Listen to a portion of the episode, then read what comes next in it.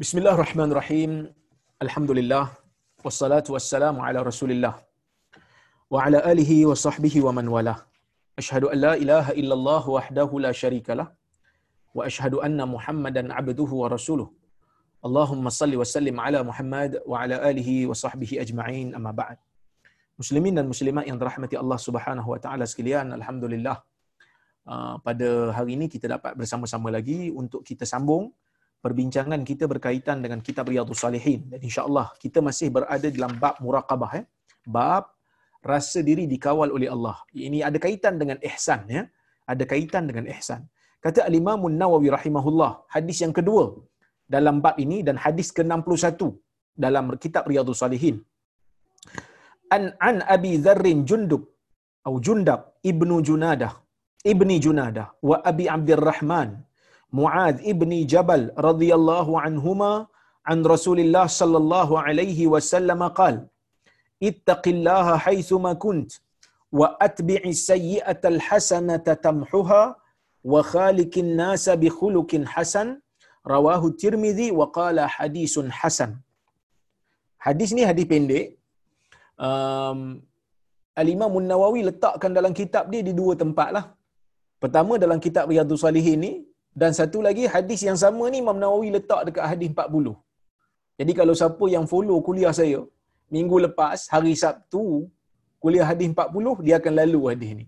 Tapi oleh kerana saya tengok ada dalam audience kita ni pada malam ini yang mana tak semua mereka ikut dan follow kuliah hadis 40 jadi saya hurai semula. Mana-mana yang pernah dengar tu anggaplah ia merupakan satu ulang kaji lah. Ha, anggap sebagai ulang kaji, mana-mana yang terlupa tu kita boleh peringat semula. Mana-mana yang baru dengar hadis ni, kita ambil manfaat insya-Allah. Baik.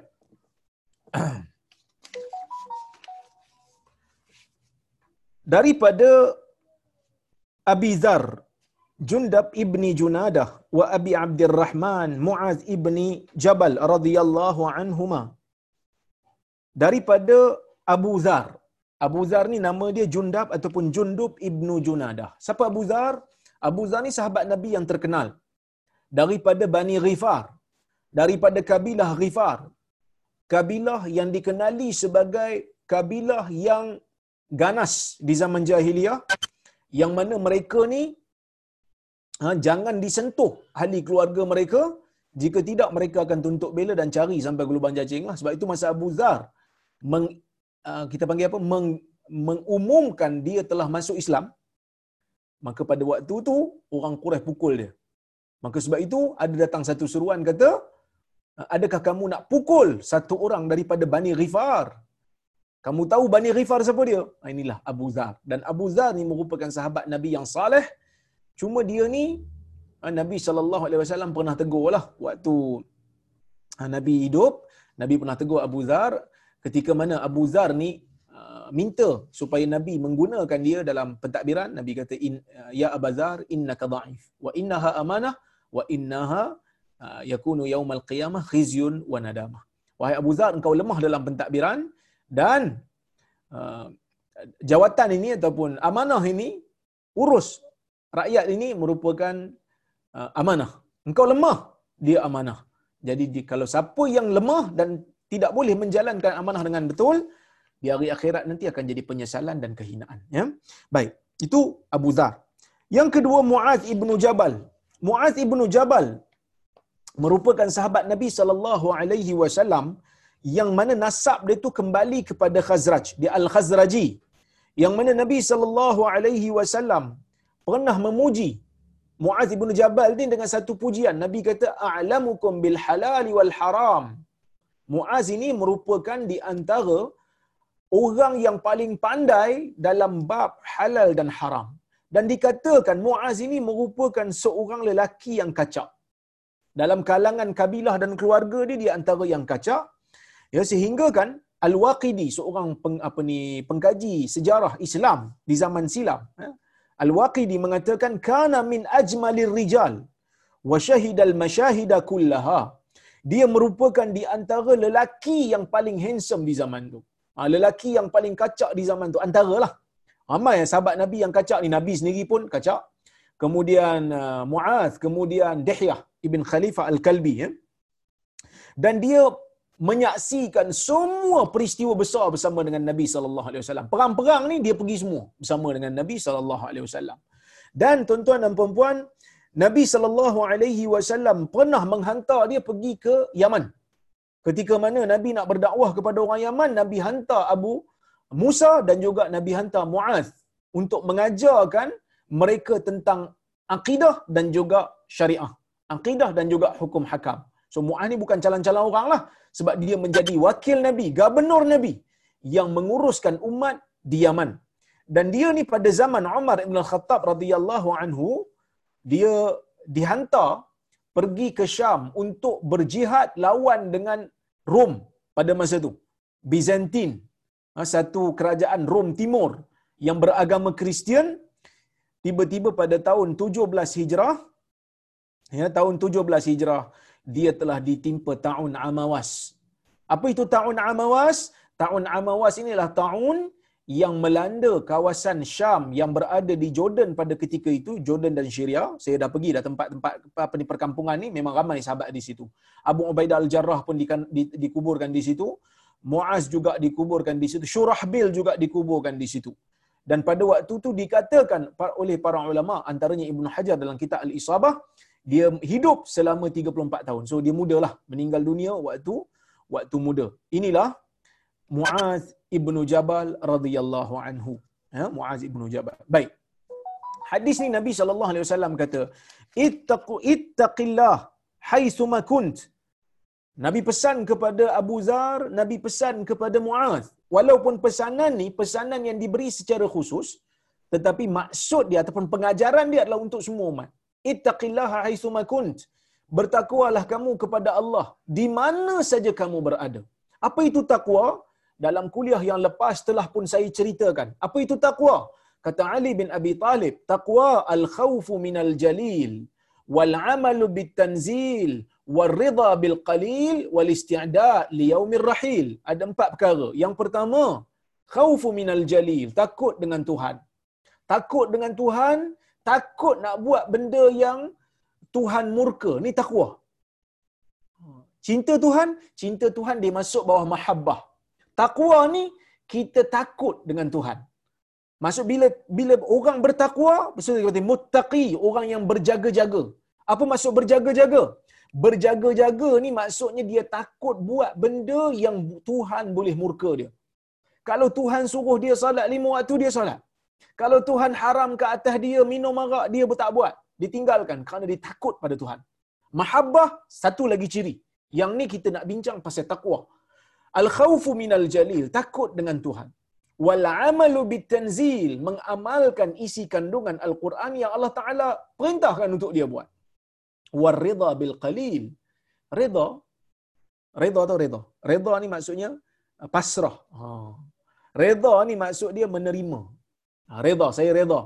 Walaupun dengan sedikit yang Tuhan bagi. Ha, itu yang saya cerita dulu tu. Ada orang 24 jam Tuhan bagi kat dia. Tapi pendapatan dia dapat tak sama dengan pendapatan orang lain. Dia kerja 8 jam sehari. Bila nak berbelanja, dia terpaksa mengira-ngira duit dia kerana duit dia tak banyak. Ada orang kerja 8 jam sehari. Tapi dia punya duit melempah ruah. Allah Ta'ala membedakan rezeki ni tak sama. Itu semua adalah ujian daripada Allah. Yang susah pun ujian Allah Ta'ala bagi kat dia untuk susah. Yang kaya pun Allah Ta'ala bagi ujian berbentuk kaya. Jadi, kalau Tuhan bagi kat dia sikit, dia reda.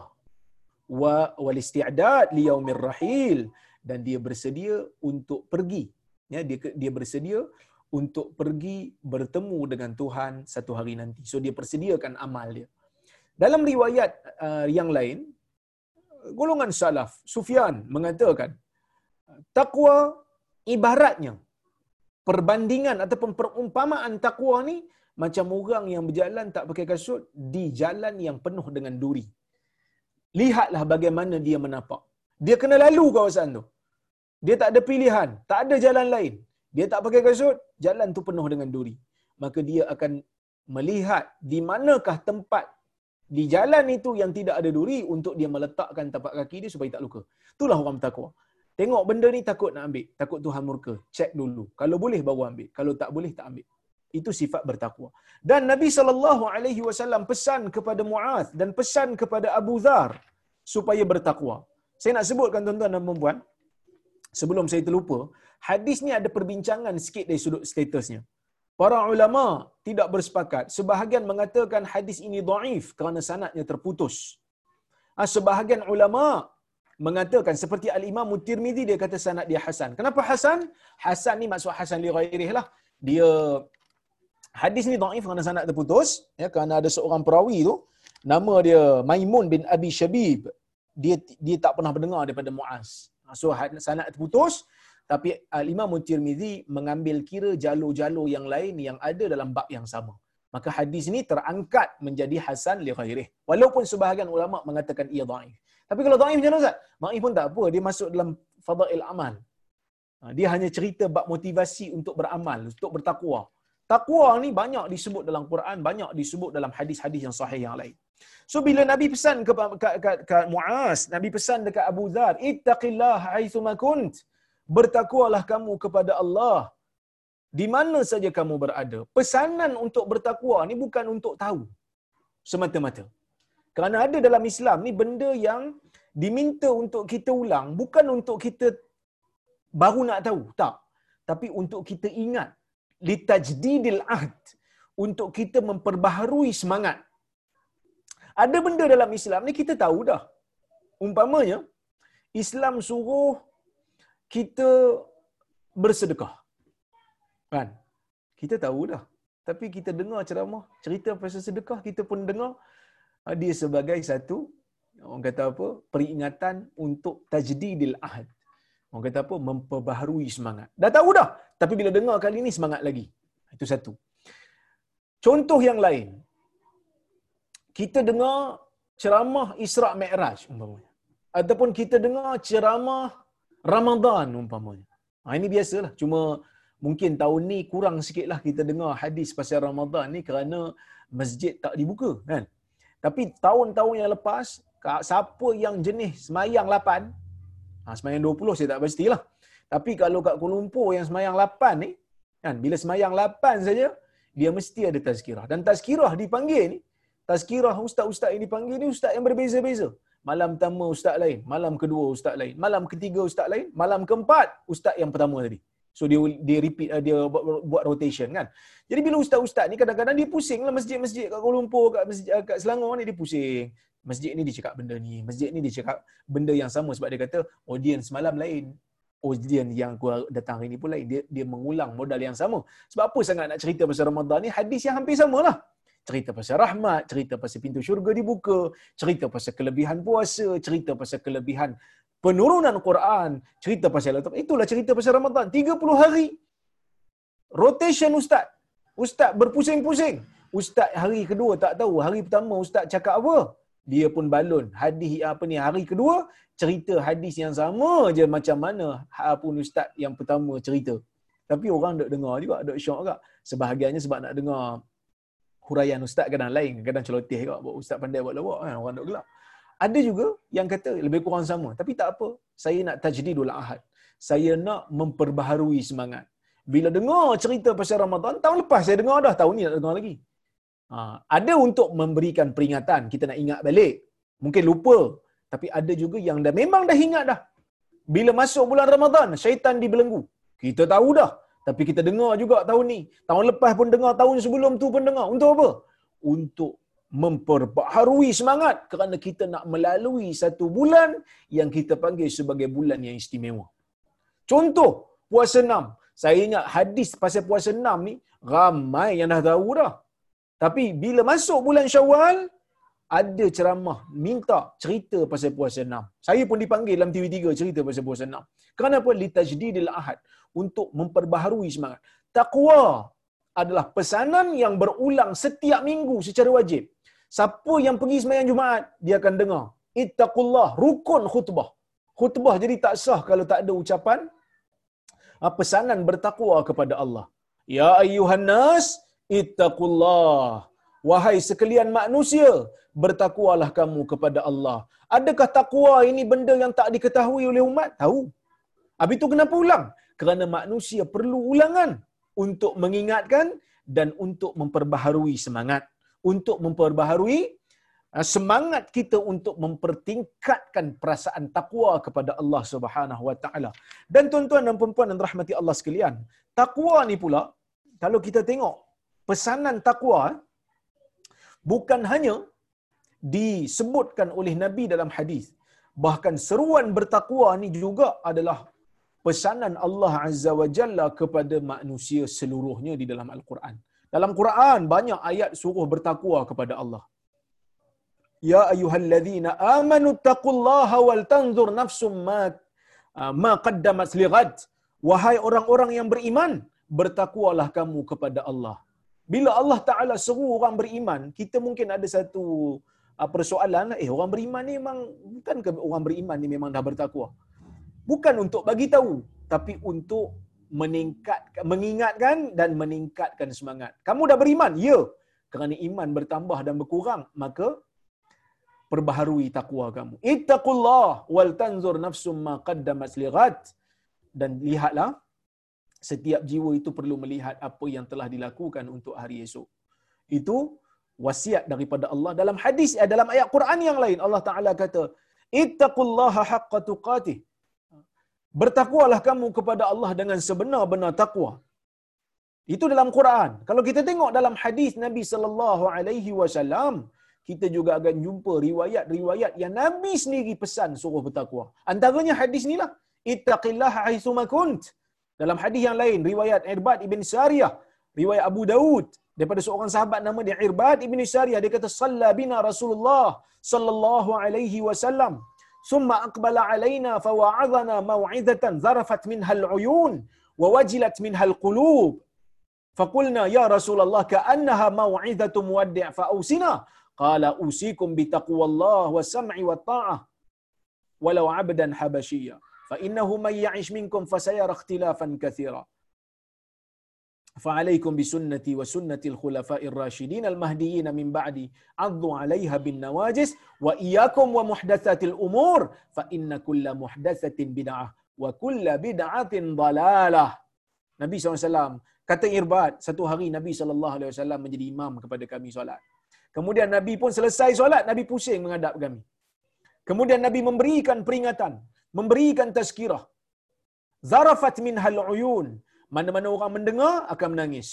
Wa wajilat min hal qulub. Mana-mana orang yang dengar akan menggeletar jiwanya. Fakulna kami berkata, Ya Rasulullah, ka'annaha mau'izatu muwaddi'. Ya Rasulullah, nampak macam ucapan ni, nasihat ni, nasihat orang yang nak meninggal dunia ataupun orang nak meninggalkan kami. Fa'ausina, berikan kami wasiat, berikan kami pesanan supaya kami boleh pegang.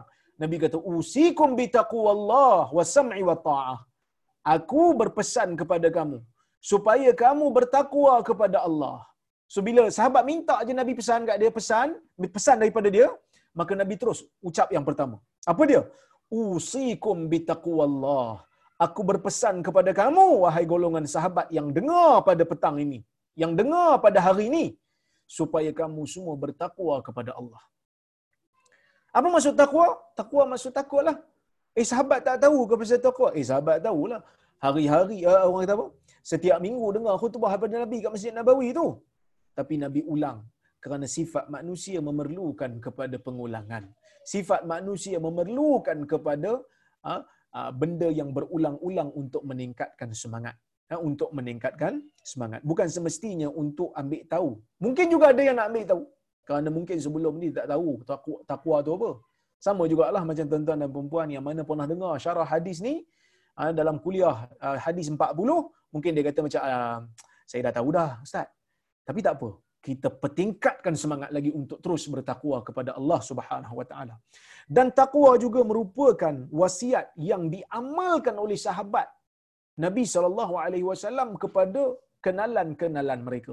Dalam hadis dalam ah, sorry dalam riwayat Abu Bakar ketika mana di dalam pemerintahan dia Abu Bakar pernah sebut satu perkataan satu nasihat. Amma ba'd fa inni usikum bi taqwallah wa an tusnu alaihi bima huwa ahlu wa an tukhallitu raghbata birrahbah. Hadis riwayat apa ni asar riwayat daripada Abu Nuaim dalam kitab Bihilyatul Auliya Abu Bakar satu hari pernah sebut dekat rakyat dia, adapun selepas daripada itu, fa inni usikum bi taqwallah. Sesungguhnya aku memesan kepada kamu, aku memberi pesanan, memberi wasiat kepada kamu supaya kamu bertakwa kepada Allah wa antusnu alaihi bima huwa ahlu dan kamu puji Allah dengan pujian yang selayaknya untuk Allah. Ha nampak? Ni pesanan Abu Bakar. Apa dia? Puji Allah. Bukannya sebut Allah, Allah, Allah. Ya? Abu Bakar kata puji. Puji maksudnya mesti ada ayat lengkap. Allahu Akbar, Allah Maha Besar. Alhamdulillah segala puji bagi Allah. Subhanallah, Maha Suci Allah. La ilaha illallah wahdahu la syarikalah lahul mulku wa lahul hamdu wa huwa ala kulli syai'in qadir. So Abu Bakar suruh kita puji Tuhan. Puji Tuhan dengan ucapan puji. Dengan ucapan pengagungan, dengan ucapan tauhid. Kerana tauhid adalah ibadah. Tauhid pengiktirafan. Jadi dia kata, kata Abu, Abu, Abu Bakar, wa antusnu alaihi bima huwa ahlu. Pujilah Allah ya, dengan sesuatu yang sesuai untuk Allah. Apa sesuatu yang sesuai untuk Allah? Zikir yang Nabi ajar lah. Kerana kita tak tahu Allah Ta'ala ni suka lafaz apa. Jadi bila Nabi ajar kat kita, Nabi kata Alhamdulillah tamla'ul mizan. Wa subhanallah tamla'u au tamla'ani. Alhamdulillah wa subhanallah. Subhanallah walhamdulillah tamla'u au tamla'ani ma bainas samawati wal ard. Hadis riwayat Muslim. Kan? Nabi kata dalam hadis, perkataan alhamdulillah tamla'u tamla'u uh, mizan mengu apa ni me, men, memenuhi timbangan amal di akhirat. Wa subhanallah wa subhanallah walhamdulillah. Perkataan alhamdulillah dan perkataan subhanallah memenuhi apa yang ada di langit dan di bumi. Dalam hadis yang lain Nabi kata, kalimatan khafifatan 'ala lisan, thaqilatan 'ala mizan, habibatan ila rahman. Subhanallah wa bihamdi subhanallahil azim. Dua perkataan yang Allah tak yang ringan di atas lidah. Khafifatan 'ala lisan thaqilatan 'ala mizan. Tetapi berat di timbangannya di akhirat dan disukai di sisi Allah. Okey habibatan inda inda rahman. Subhanallah wa bihamdi subhanallahil azim. Maha suci Allah dan dengan pujian kepadanya. Maha suci Allah yang maha agung. So ni zikir-zikir yang Tuhan suka. Kerana nabi kata Tuhan suka Tuhan akan menjadikan timbangan amal berat kalau kita banyak zikir-zikir yang yang sahih ini. Eh? Zikir-zikir yang Nabi ajar. Yang ni istimewa. Kemudian kata Abu Bakar, wa antu khallitu raghbata birrahbah. Dan hendaklah kamu mencampurkan perasaan raghbah, cinta, harap dengan apa yang ada di sisi Allah dari sudut rahmat. Sifat rahmat, haraplah daripada Allah. Birrahbah. Dengan kena campur. Sifat harap pun ada, sifat takut pun ada. Tuhan ni cara kita beriman dengan Tuhan, cinta Tuhan satu, takut dengan azab Tuhan dua, harap dengan rahmat Tuhan tiga. So kita takut dengan Tuhan ni, takut kita dengan Tuhan ni pergi dekat dengan dia. Buat benda yang dia suka, tinggal benda yang dia tak suka. Kenapa tinggal benda dia tak suka? Bila dia tak suka, kita takut dia akan azab kita. Maka kita jauhkan diri. Rahbah, rasa takut ya, dengan azab Tuhan. Wa wassa Abu Bakar li Umar hina maradih. Abu Bakar juga pernah berpesan kepada Umar ketika mana Abu Bakar nak meninggal dunia. Abu Bakar kata, Ittaqillah ya Umar. Bertakwalah kamu kepada Allah wahai Umar. Jadi tuan-tuan, saya duk kawan dengan Arab juga lah. Ramai juga lah kawan Arab saya. Arab ni duk pesan macam ni benda yang bagi dia orang biasa. Ha, bagi bagi dia orang benda ni biasa. Bagi dia orang bukan pelik kalau tiba-tiba datang kat kita, ya akhi ittaqillah. Wahai saudaraku, bertakwalah kamu kepada Allah. Ha, itu tak jadi pelik bagi dia orang.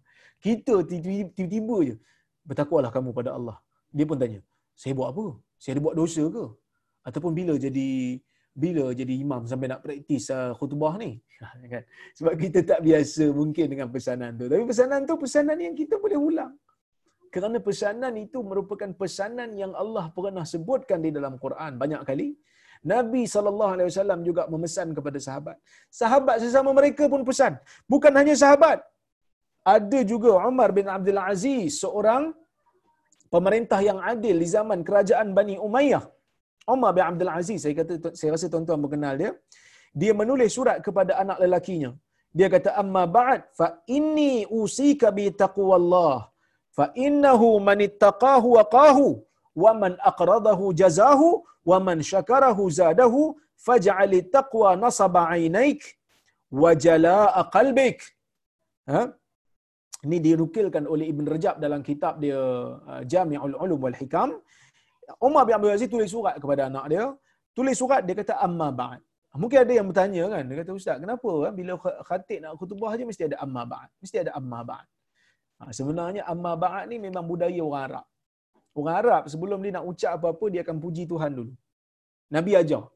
Puji Tuhan, selawat atas Nabi, ya. Kemudian baru disebut amma ba'd. Bila disebut amma ba'd, maksud amma ba'd tu ada pun selepas daripada ini.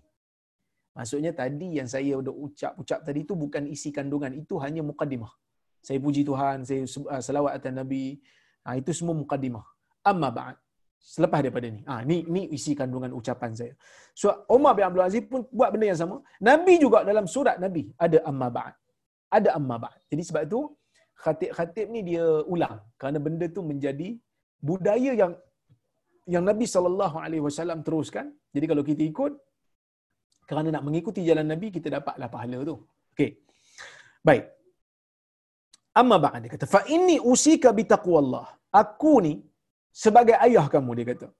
Aku berpesan kepada kamu bertakwalah kepada Allah. Ah. Tuan-tuan. Umar bin Abdul Aziz ya, Umar bin Abdul Aziz dia ni orang saleh. Bila dia jadi khalifah aja ya, masa dia jadi khalifah aja nama dia tercalon sebagai khalifah dia tak mampu nak berjalan, lembik lutut dia, takut. Jadi bila dia jadi khalifah, dia menjadi khalifah yang sangat zuhud. Jadi dia banyak pesan ke anak dia. Sampaikan orang tanya juga pada Umar apa yang ditinggalkan kepada anak dia, macam mana dia nak pastikan anak dia senang lepas dia meninggal dunia. Umar kata aku menjadikan anak aku saleh. Wallahu yatawalla salihin. Allah menguruskan urusan orang saleh. Allah menguruskan urusan orang saleh. Jadi kalau anak aku saleh, aku dah jadi anak aku dah jadikan anak aku ni saleh. Aku bagi pendidikan cukup, penghayatan agama cukup. Dia pergi mana pun Allah akan uruskan dia. Kerana Allah menguruskan urusan orang saleh. Kita akan baca hadis tu nanti pada hadis yang akan datang insya-Allah. Macam mana Allah Taala jaga, ya. Baik. Kemudian Umar kata fa innahu man ittaqahu waqahu. Kerana siapa yang bertakwa kepada Allah, Allah jaga dia. Siapa yang bertakwa kepada Allah, Allah jaga. Allah jaga dia sudah apa? Allah Taala jaga agama dia. Orang yang bertakwa ni Allah Taala jaga. Tuan-tuan dan puan-puan dan rahmati Allah sekalian. Sebab itu Nabi sebut dalam hadis Muslim dalam dalam hadis Tirmizi, Nabi kata ma min muslim yad'u Allah bi da'watin laisa fiha ithim au qati'atu rahmin. Mana tidak ada seorang muslim pun yang berdoa dengan Allah dengan satu doa. Yang mana doa tu bukan doa dosa, bukan doa putus silaturahim. Melainkan Allah Ta'ala akan bagi pada dia salah satu daripada tiga. Yang pertama Allah Ta'ala bagi apa yang dia nak. Mustajabkan terus. Yang kedua, kalau Tuhan tak bagi yang tu, Tuhan akan tangguh ke akhirat. Yang ketiga, kalau Tuhan tak bagi, Tuhan akan alihkan bala yang sepatutnya menimpa dia, Tuhan kata jangan timpa dia. Kerana dia telah beramal saleh. Kerana dia telah berdoa kepada Allah Subhanahu Wa Taala. Jadi kalau kita nak diri kita selamat, nak agama kita selamat, lazimi taqwa. Saya pesan pada diri saya dan juga tuan-tuan. Bukan maksud bila, bila saya cakap ni saya paling bertakwa. Tak. Saya banyak dosa. Saya banyak kesalahan, banyak kesilapan. Saya manusia biasa macam tuan-tuan dan puan. Mungkin tuan-tuan dan puan lebih baik daripada saya. Kita sama-sama meningkatkan perasaan takwa kepada Allah Subhanahu wa taala. Kerana Umar bin Aziz, Umar bin Abdul Aziz kata fa innahu man ittaqahu waqahu.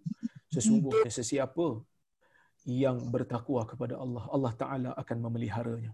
Memelihara agamanya, memelihara akidahnya, memelihara akhlaknya. Bila orang tak puas hati dengan dia, bila orang serang dia, serangan yang datang kepada dia disebabkan dakwah yang dia buat, sekali-kali dia tidak akan balas dengan akhlak yang buruk. Kerana Allah jaga dia. Allah Ta'ala jaga orang yang salih ni. Dia nak cakap pun dia pilih perkataan yang elok. Ya, kerana Allah memilih dia untuk dipelihara.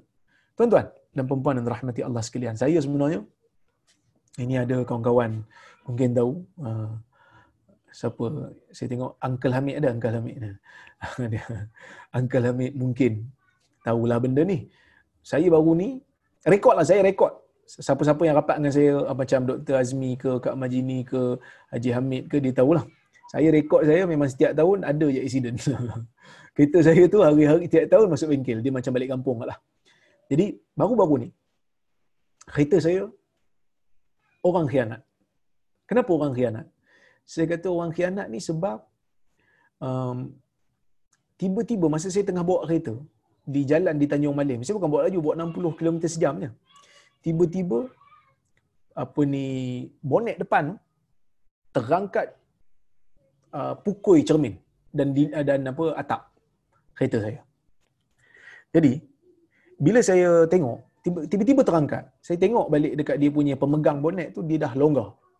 Dua skru yang pegang pencangkuk tu dah hilang. Skru bawah dah longgar. Maksudnya ada orang buka. Hmm.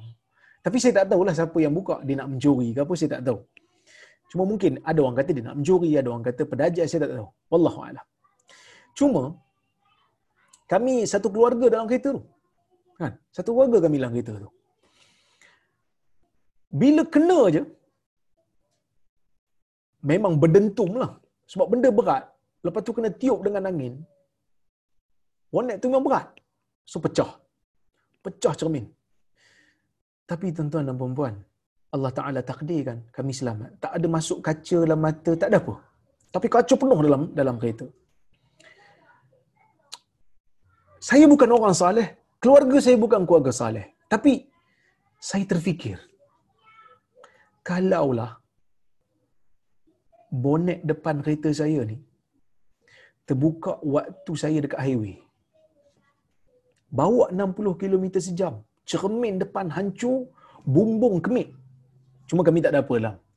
Cuba bayangkan kalau saya bawa 110 km sejam. Dua kali ganda. Agak-agak tuan-tuan dengar tak kuliah saya hari ini?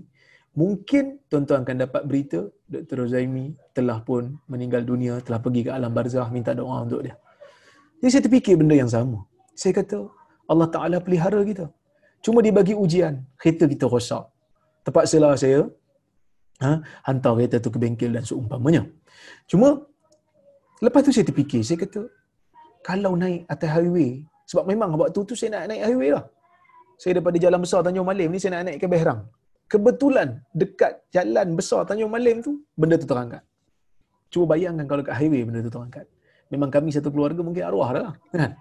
Jadi saya terfikir, adakah ini ha, merupakan satu petanda yang Allah Ta'ala bagi, mungkin ada benda yang saya doa pada Allah, Allah tak bagi. Ada benda yang kita doa, Tuhan tak bagi. Tapi dengan doa tu, Tuhan alihkan benda yang sepatutnya memudaratkan kita. Ya? Mungkin, ialah mati ni dia tak berubah kan? Tapi mungkin cedera, mungkin luka. Jadi, bila tak kena apa-apa, sedangkan kita nak apa kita rasa macam boleh kena cedera teruk lagi itu semua mungkin disebabkan oleh kerana doa yang pernah kita beri pada Tuhan Tuhan tak bagi apa yang kita doa Tuhan berikan benda yang lain jadi tuan-tuan dan puan-puan rahmati Allah sekalian pesanan Umar ni sangat bernilai fa, innahu man ittaqahu waqahu sesiapa yang bertakwa kepada Allah Allah taala jaga dia Allah taala pelihara dia pelihara agama dia pelihara akhlak dia pelihara nasib dia. Sebab itu saya nak kata kepada tuan-tuan dan perempuan. Mungkin ada juga yang kata, ah, Dr. Zaimi ni banyak kontroversi lah. Orang banyak tak suka dia. Kenapa orang tak suka saya? Ada juga orang tak suka saya mungkin isu-isu lain. Mungkin adalah benda saya tak, akhlak saya tak bagus apa, saya tak tahu. Mungkin ada. Kerana saya manusia. Tapi ada juga orang tak suka saya sebab saya banyak cerita bab hadis. Banyak tak suka benda-benda bid'ah. Saya nak ajak orang balik kepada sunnah. Saya nak ajak orang amal sunnah saya nak orang semarakkan sunnah, pertahankan sunnah. Kerana kita ahli sunnah. Jadi ada orang tak selesa mungkin. Jadi benda tu menimbulkan polemik. Bila ada orang baca hadis palsu, saya tegur. Bila ada orang buat benda statement tak betul, saya tegur. Semua ni saya buat kerana satu benda. Apa dia? Nasihah. Nasihah. Kita nak nasihat berlaku dalam masyarakat mukmin. Ada benda tak betul, kita tegur ada benda tak kena, kita bagi tahu tak kena. Kerana ini adalah amar ma'ruf nahi mungkar. Buat kerja amar ma'ruf senang. Nahi mungkar ni susah. Terutamanya kalau yang buat benda yang salah tu adalah tok guru. Bila tok guru tulis benda tak betul, juta pengikut. Tiba-tiba kita yang tak yang yang tak sampai juta pengikut ni nak tegur. Tapi kena tegur. Kerana kita tak ada pilihan. Dan kita tak ada pilihan. Tapi tuan-tuan dan puan-puan dan rahmati Allah. Insya-Allah orang-orang yang Allah Taala takdirkan mereka ini memilih jalan ya, untuk bercakap benar untuk melazimi takwa melakukan kerja amar ma'ruf nahi mungkar daripada zaman dulu sehinggalah zaman hari ini mereka tidak ada yang mati kelaparan. Mereka tidak mengampu pemerintah. Mereka tidak mengampu orang kaya. Mereka tidak mengampu siapa-siapa. Ulama-ulama yang ikhlas seperti al-Imam Syafi'i seperti Imam Ahmad bin Hanbal yang dipukul oleh pemerintah pada zaman dia seperti Imam Malik yang ditarik tangannya sehingga tercabut sendinya. Semua mereka ini walaupun pernah diseksa oleh pemerintah di zaman mereka tetapi hidup mereka tidaklah mereka sehingga tak cukup makan tidak cukup pakai ataupun meminta sedekah pada orang lain kerana Allah wallahu yatawalla salihin Allah menguruskan urusan orang-orang saleh. Jadi kalau kita Allah Taala pelihara kita, maka kita jadikan diri kita orang saleh. Jadikan keluarga kita ni keluarga saleh. Ya? Supaya eh, supaya kita dapat pemeliharaan dan perlindungan daripada Allah Subhanahu wa taala. Kalau tak dapat perlindungan dalam dunia pun Allah Taala akan bagi di akhirat. Fa innahum manittaqahu wa qahu. Sesungguhnya sesiapa yang Allah Taala yang yang bertakwa kepada Allah, Allah Taala akan lindungi dia. Lindungi di dunia ya, lindungi di akhirat yang lebih utama.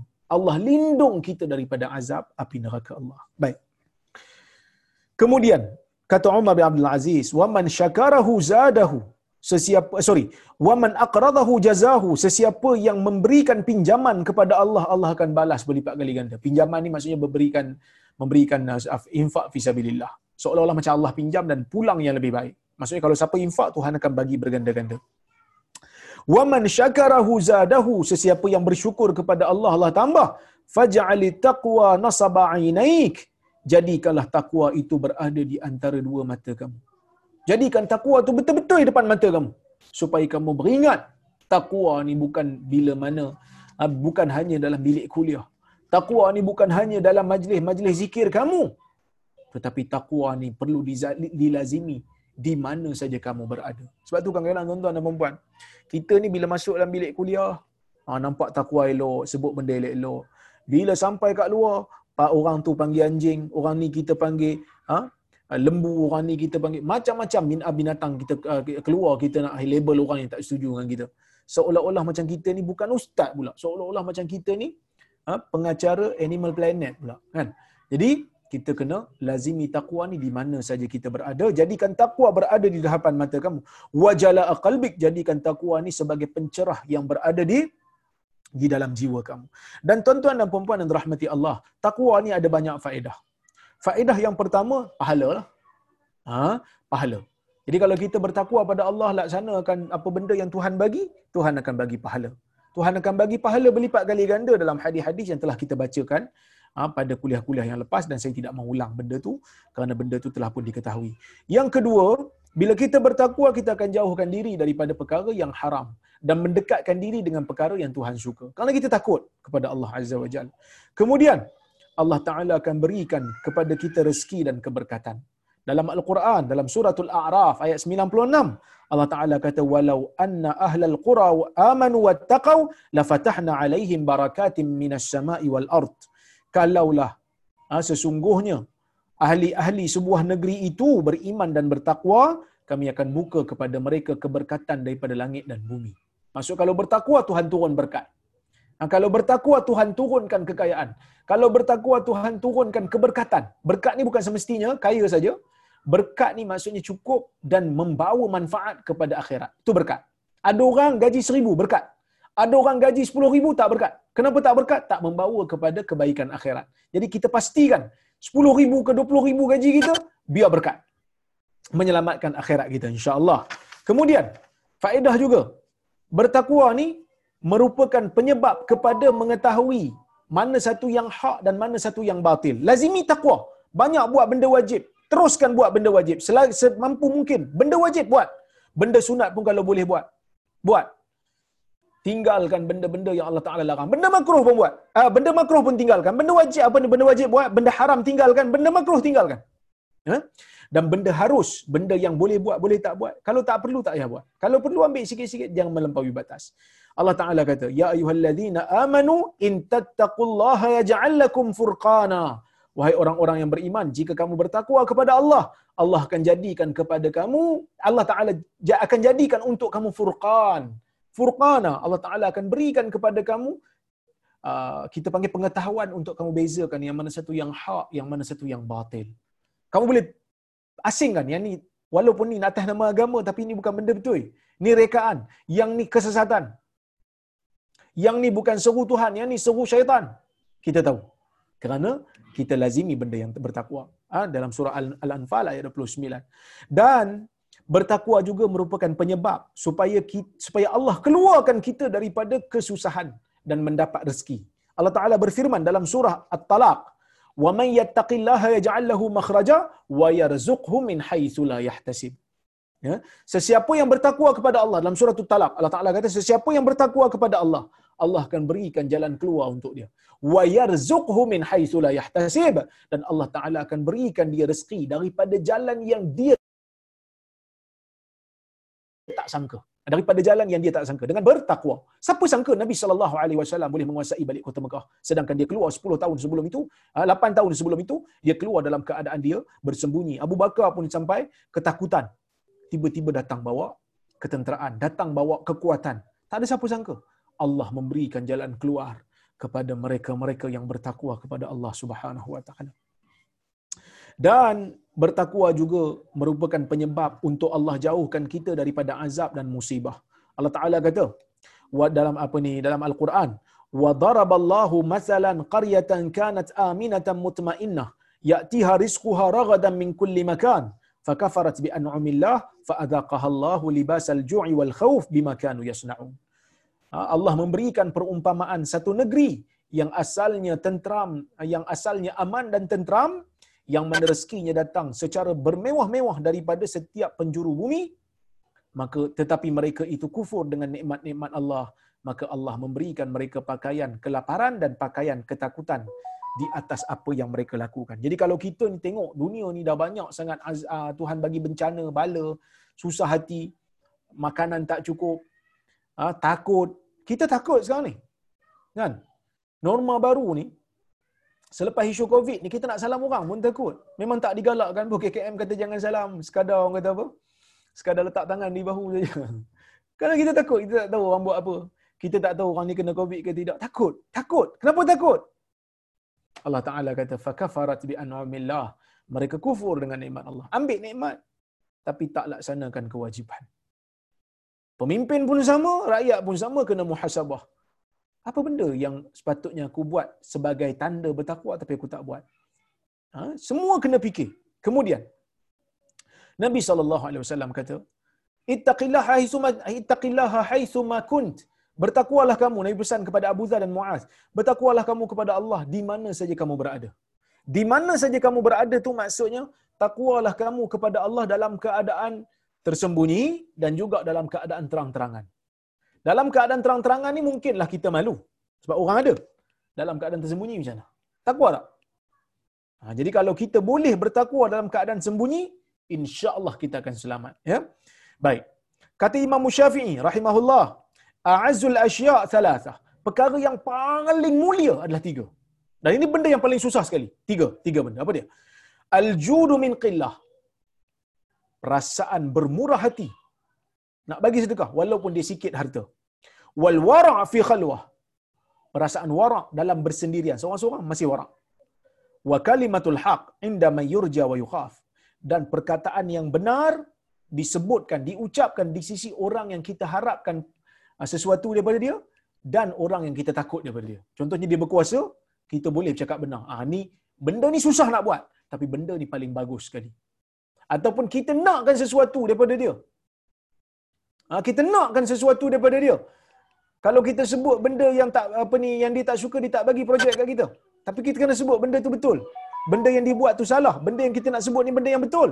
Kita sebut juga kerana kita bertakwa kepada Allah inilah Imam Syafi'i kata benda yang paling paling bernilai dan berharga.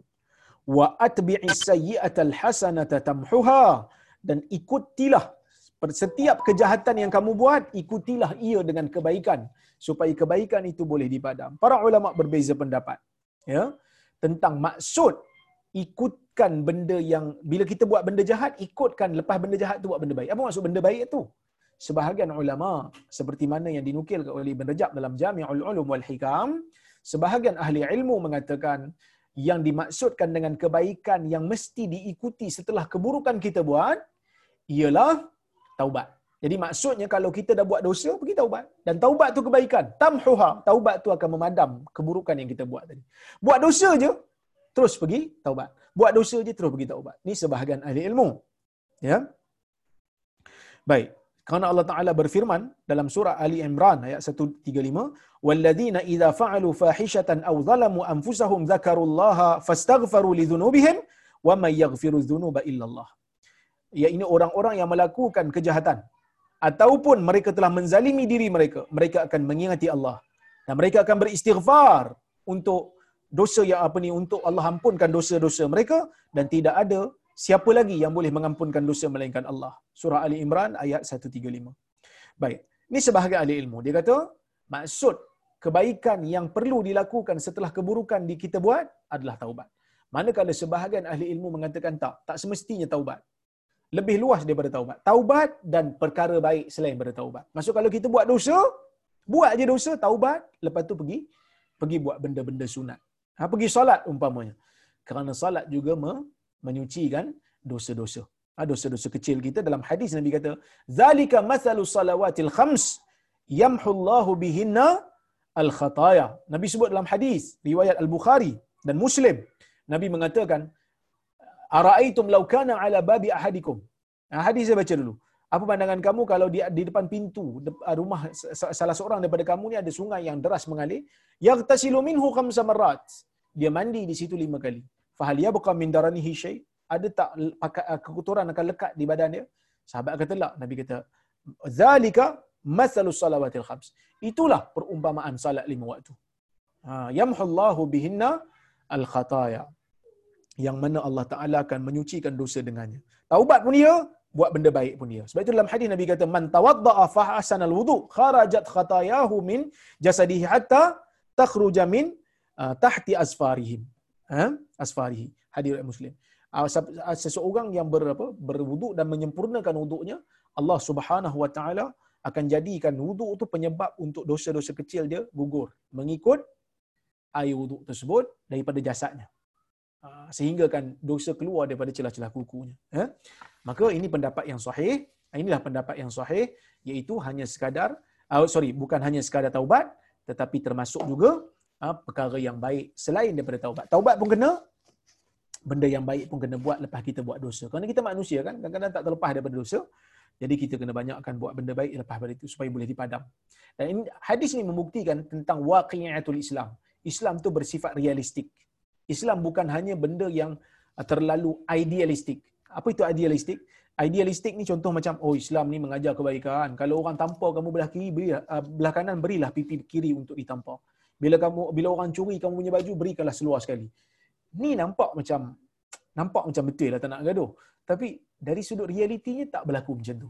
Mana-mana agama dalam dunia ni, eh sorry, mana-mana negara dalam dunia ni mesti ada undang-undang. Ya? Mesti ada undang-undang. Kenapa ada undang-undang? Jangan tuan.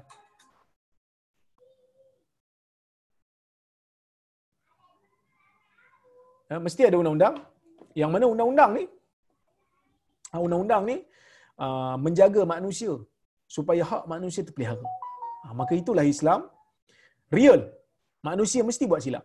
Manusia mesti buat salah. Sebab dia bukan maksum. Maksum ni Nabi je. Yang buat dosa, yang buat silap ni bukan Nabi. So bila buat silap, Nabi bagi jalan keluar. Pergi taubat, pergi banyak buat benda baik. Supaya benda yang jahat tu akan dapat dipadamkan dengan kebaikan dan taubat yang kita lakukan. Dan Nabi sebut kepada Muaz dan juga Abu Wazar ni Nabi kata wa khaliqin nasa bi khuluqin hasan. Bercampurlah dengan manusia, berakhlak dengan berakhlaklah dengan manusia dengan akhlak yang baik. Ha, dengan akhlak yang baik, perkataan yang baik. Apa itu perkataan yang baik? Perkataan yang sesuai disebut dan diucap kepada orang yang sesuai dengan perkataan yang sesuai. jadi kalau kita perlu kepada ketegasan, kita bagi ketegasan. Kalau perlu kepada waktu kali pertama lembut sikit, lembut sikit. Kali kedua, kali ketiga tak mau, bagi uh, tegas sikit. Kan? Uh, itu uh, pesanan Nabi sallallahu alaihi wasallam. Kita tak maulah orang yang kuat pegangan sunnah dia tapi buruk juga lidahnya. Kita tak mau gitulah. Ya wallahu subhanahu wa taala alamu bisawab. Insya-Allah um, kita uh, tengok kalau kalau ada soalan yang datang daripada jemaah kalau ada saya boleh jawab saya jawabkan. Kalau tak saya minta tangguh dulu ya. Okey. Ustaz apa pula hukum menyebutkan atau menyanyikan nama-nama Allah? One after another. Adakah ini sunnah juga atau sesuatu zikir? Baik um, kalau disebutkan nama Allah nama-nama Allah ni nama-nama Allah ni nabi sebut sesiapa yang menghafalnya uh, dia akan dapat kelebihan Maka kalau kita sebut kita hafal untuk dapat kelebihan tu no problem, tak ada masalah. Yang kita bincang tadi ni kita bukan menghafal nama-nama Allah dan sifat-sifat Allah dan mengetahuinya, tetapi kita mengulang tu atas alasan ia adalah zikir yang ratib. Zikir yang macam kita buat subhanallah. Nah, itu yang menjadi perbahasan tadi. Tapi kalau just nak sebut ataupun kita buat lagu untuk orang tahu tentang sifat Allah, tentang asma'ul husna, yang ni termasuk dalam pengajian, pengajaran dan insya-Allah ada pahala. Jadi saya moga-moga faham tu, ada beza tu. Kita buat lagu contohnya untuk orang hafal uh, Asmaul Husna. Bagus. Kan? Nabi kata masuk syurga siapa yang menghafalnya kan. So itu untuk mengajar. Tapi untuk mengamalkan dia uh, sebagai orang kata apa? Ah, sehari saya nak amal uh, Allah Allah Allah lima ribu kali. Ah, yang ni memang tak ada hadis. Allah Allah Allah Allah tak ada hadis. Ya ada hadis Allah Akbar subhanallah. Subhanallahil azim umpamanya kan. Azim tu pun daripada Asmaul Husna juga. Okey? Baik. Uh, ada soalan lagi.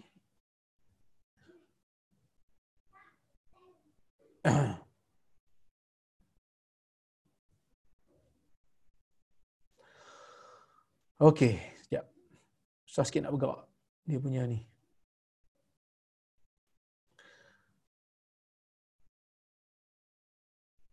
Okey, ada sahabat tanya, bersentuhan suami isteri semasa dalam berwuduk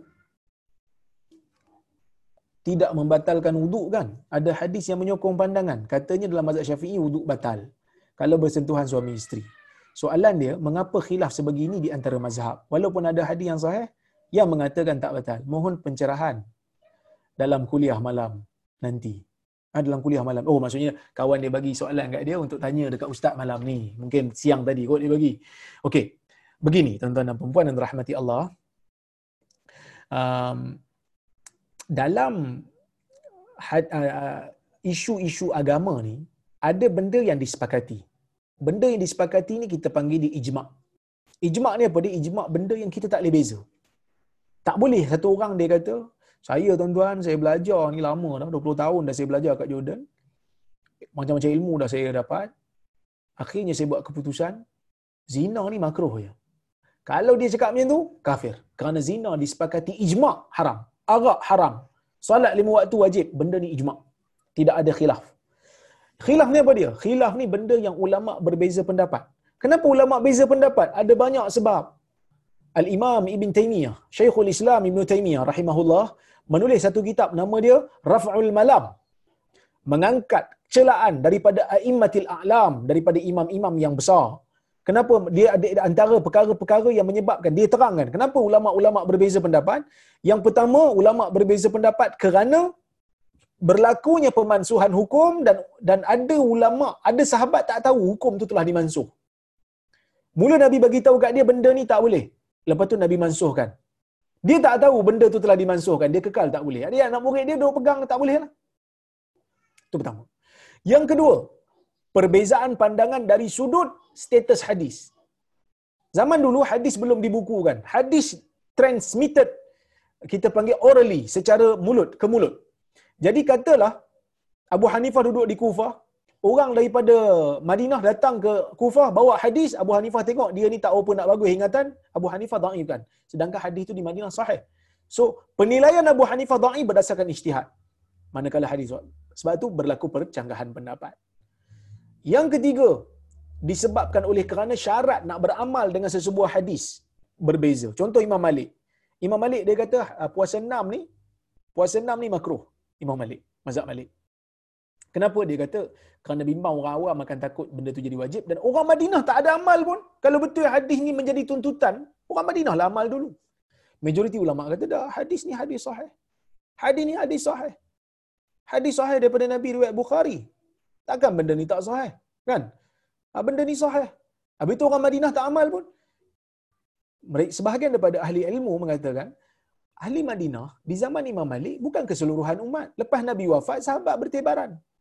Tak boleh nak nak jadikan amalan ahli Madinah sebagai pengukur. Kerana orang ada pindah masuk Madinah, ada orang yang alim keluar Madinah. Itu satu.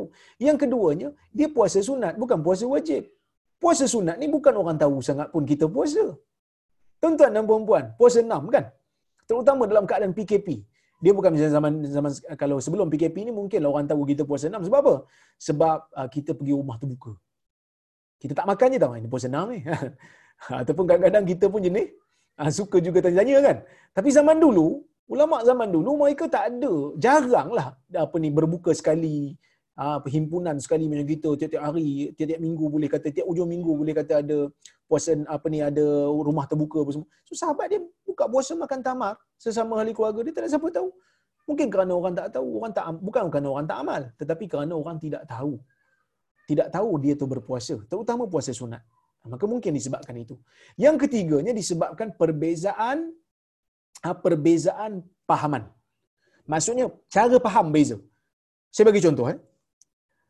Ini contoh ni selalu saya bagi dulu uh, masa kat rumah Dr. Azmi pun saya ada sebut contoh ni. Saya ada dua orang anak lelaki. Seorang nama Abdullah Muaz, seorang nama Abu Ubaidah. Dua-dua lelaki. Seorang umur 8 tahun, seorang umur 6 uh, 5 tahun. Saya pun kata kat uh, Muaz, uh, Muaz Abu Ubaidah macam ni. Ambil duit ni, dua ringgit, pergi beli gula dekat kedai Pak Abu sekilo. Kan? Ha, okay. Jadi, um, anak saya dengar kuliah dia, dia kata Abu kan. Anak saya dia menyawut. Dia bukan boleh dengar nama dia disebut sebab nama dia kan rare sikit, Abu. Ha, nama apa? Nama yang orang kata apa? uh, nama yang dah uh, hampir pupus lah. Ha? Okay. Jadi tuan-tuan dan puan-puan, hmm, bila uh, saya bagi arahan tu dekat anak saya, dua orang, benda tu difahami. Ya, benda tu di, difahami. Uh, dari sudut uh, arahan asas. Difahami. Tapi anak saya ni pun ambil lah duit. Dua ringgit nak pergi beli gula. Gula sekilo. Pergilah kedai. Uh, Abu Baidah dan Muaz pergi kedai Pak Abu. Sebab saya sebut pergi kedai Pak Abu beli gula sekilo. So dia orang ni pun pergi dua orang adik-beradik. Pergi kedai Pak Abu kata, Pak Abu, ayah nak gula sekilo. Ayah nak gula sekilo. Jadi,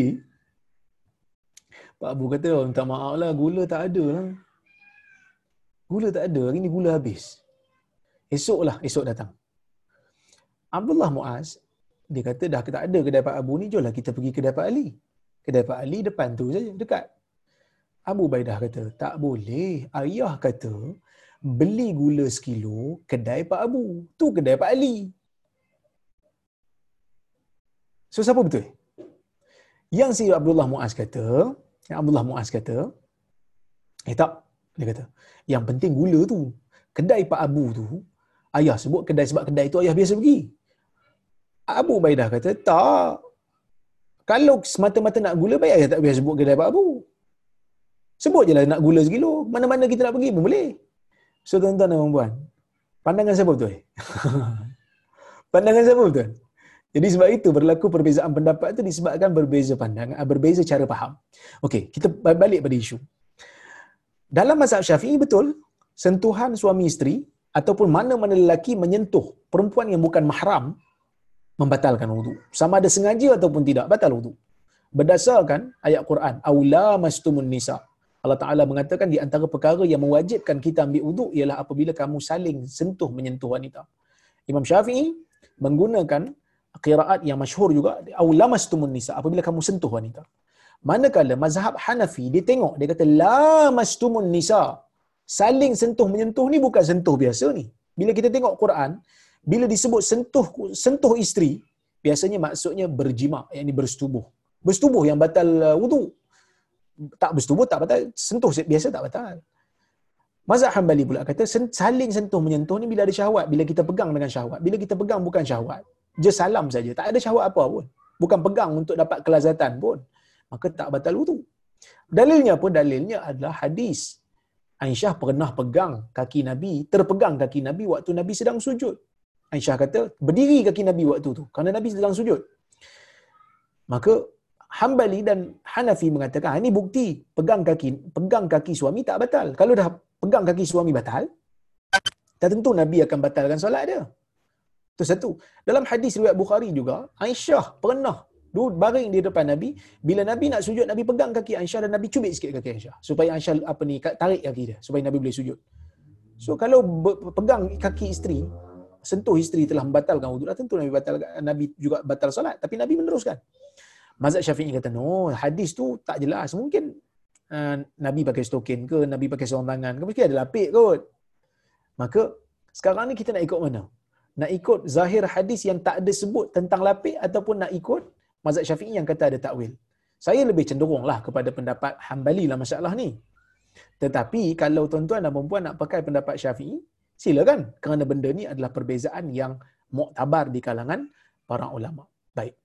Itu pandangan saya lah. Saya lebih cenderung kepada mazhab Hanbali. Jadi kalau just sentuh menyentuh, tak ada syahwat, tak ada apa, tidak membatalkan wudu. Dan pendapat ni juga yang dipegang oleh jemaah haji di Malaysia bila mereka pergi haji waktu tawaf. Kerana ah, nak memegang mazhab Syafi'i dalam keadaan tu agak sedikit sukar lah. Okay. Salam Ustaz. Waalaikumsalam. Bukankah Imam Malik lahir lebih awal daripada Imam Bukhari? Imam Malik uh, lahir 93 Hijrah, Imam Bukhari uh, okey betul. Betul Datuk. Uh, memang dari sudut uh, kata apa? Dari sudut kelahiran Imam Malik lebih awal lagi. Tetapi Imam Bukhari ni dia bukan ambil daripada Nabi terus. Maksudnya dia ambil hadis tu daripada jalur orang yang hidup sezaman dengan Nabi. Kalau kita tengok hadis puasa 6 ni dia datang pada jalur sahabat. Ya, sekejap eh, saya tunjukkan hadis riwayat puasa 6 eh.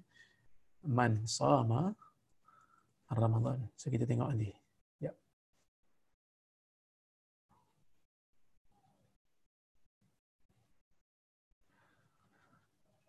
Okey. Kalau kita tengok dalam Sahih Bukhari ya. Tak jumpa pula Sahih Bukhari ni. Nyorok dia. Okey. Man sama Ramadan.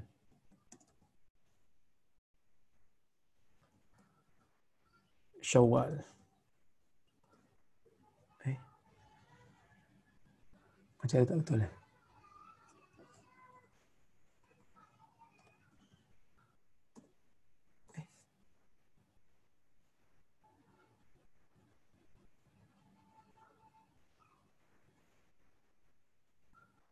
Hajar.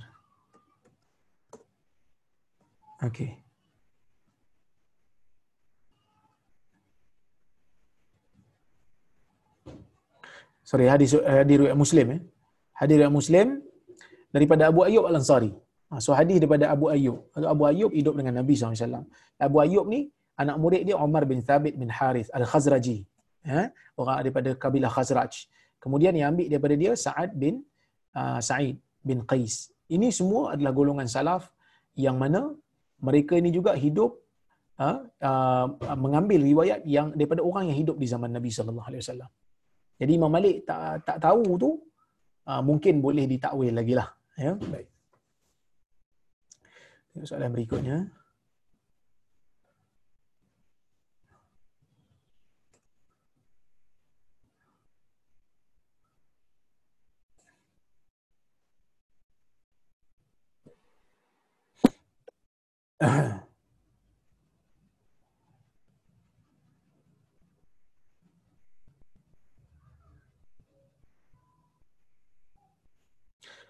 Okey. Um, soalan berikutnya, ada yang bertanya kenapa, Assalamualaikum warahmatullahi wabarakatuh. Semua surah dalam Quran bermula dengan Bismillah melainkan surah At-Taubah. Adakah penjelasan dalam hadis kenapa tak ada Bismillah di permulaan surah At-Taubah.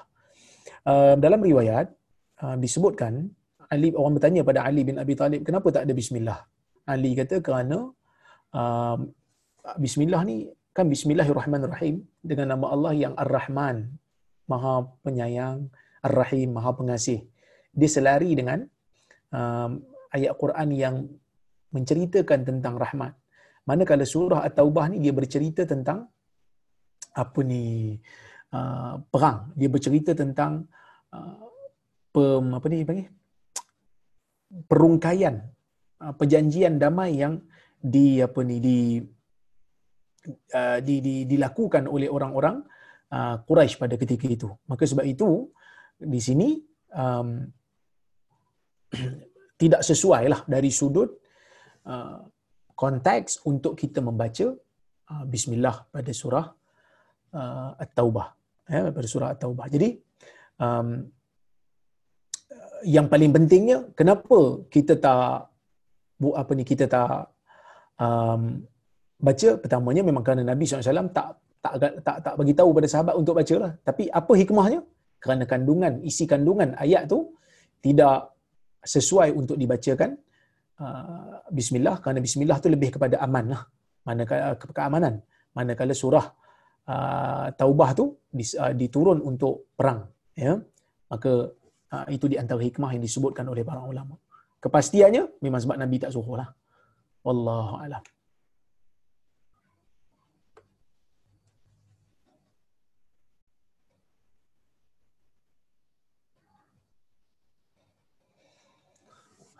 Okey.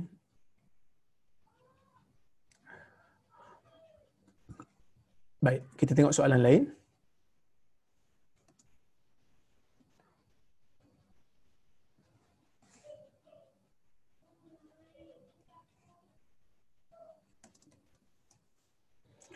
Okey.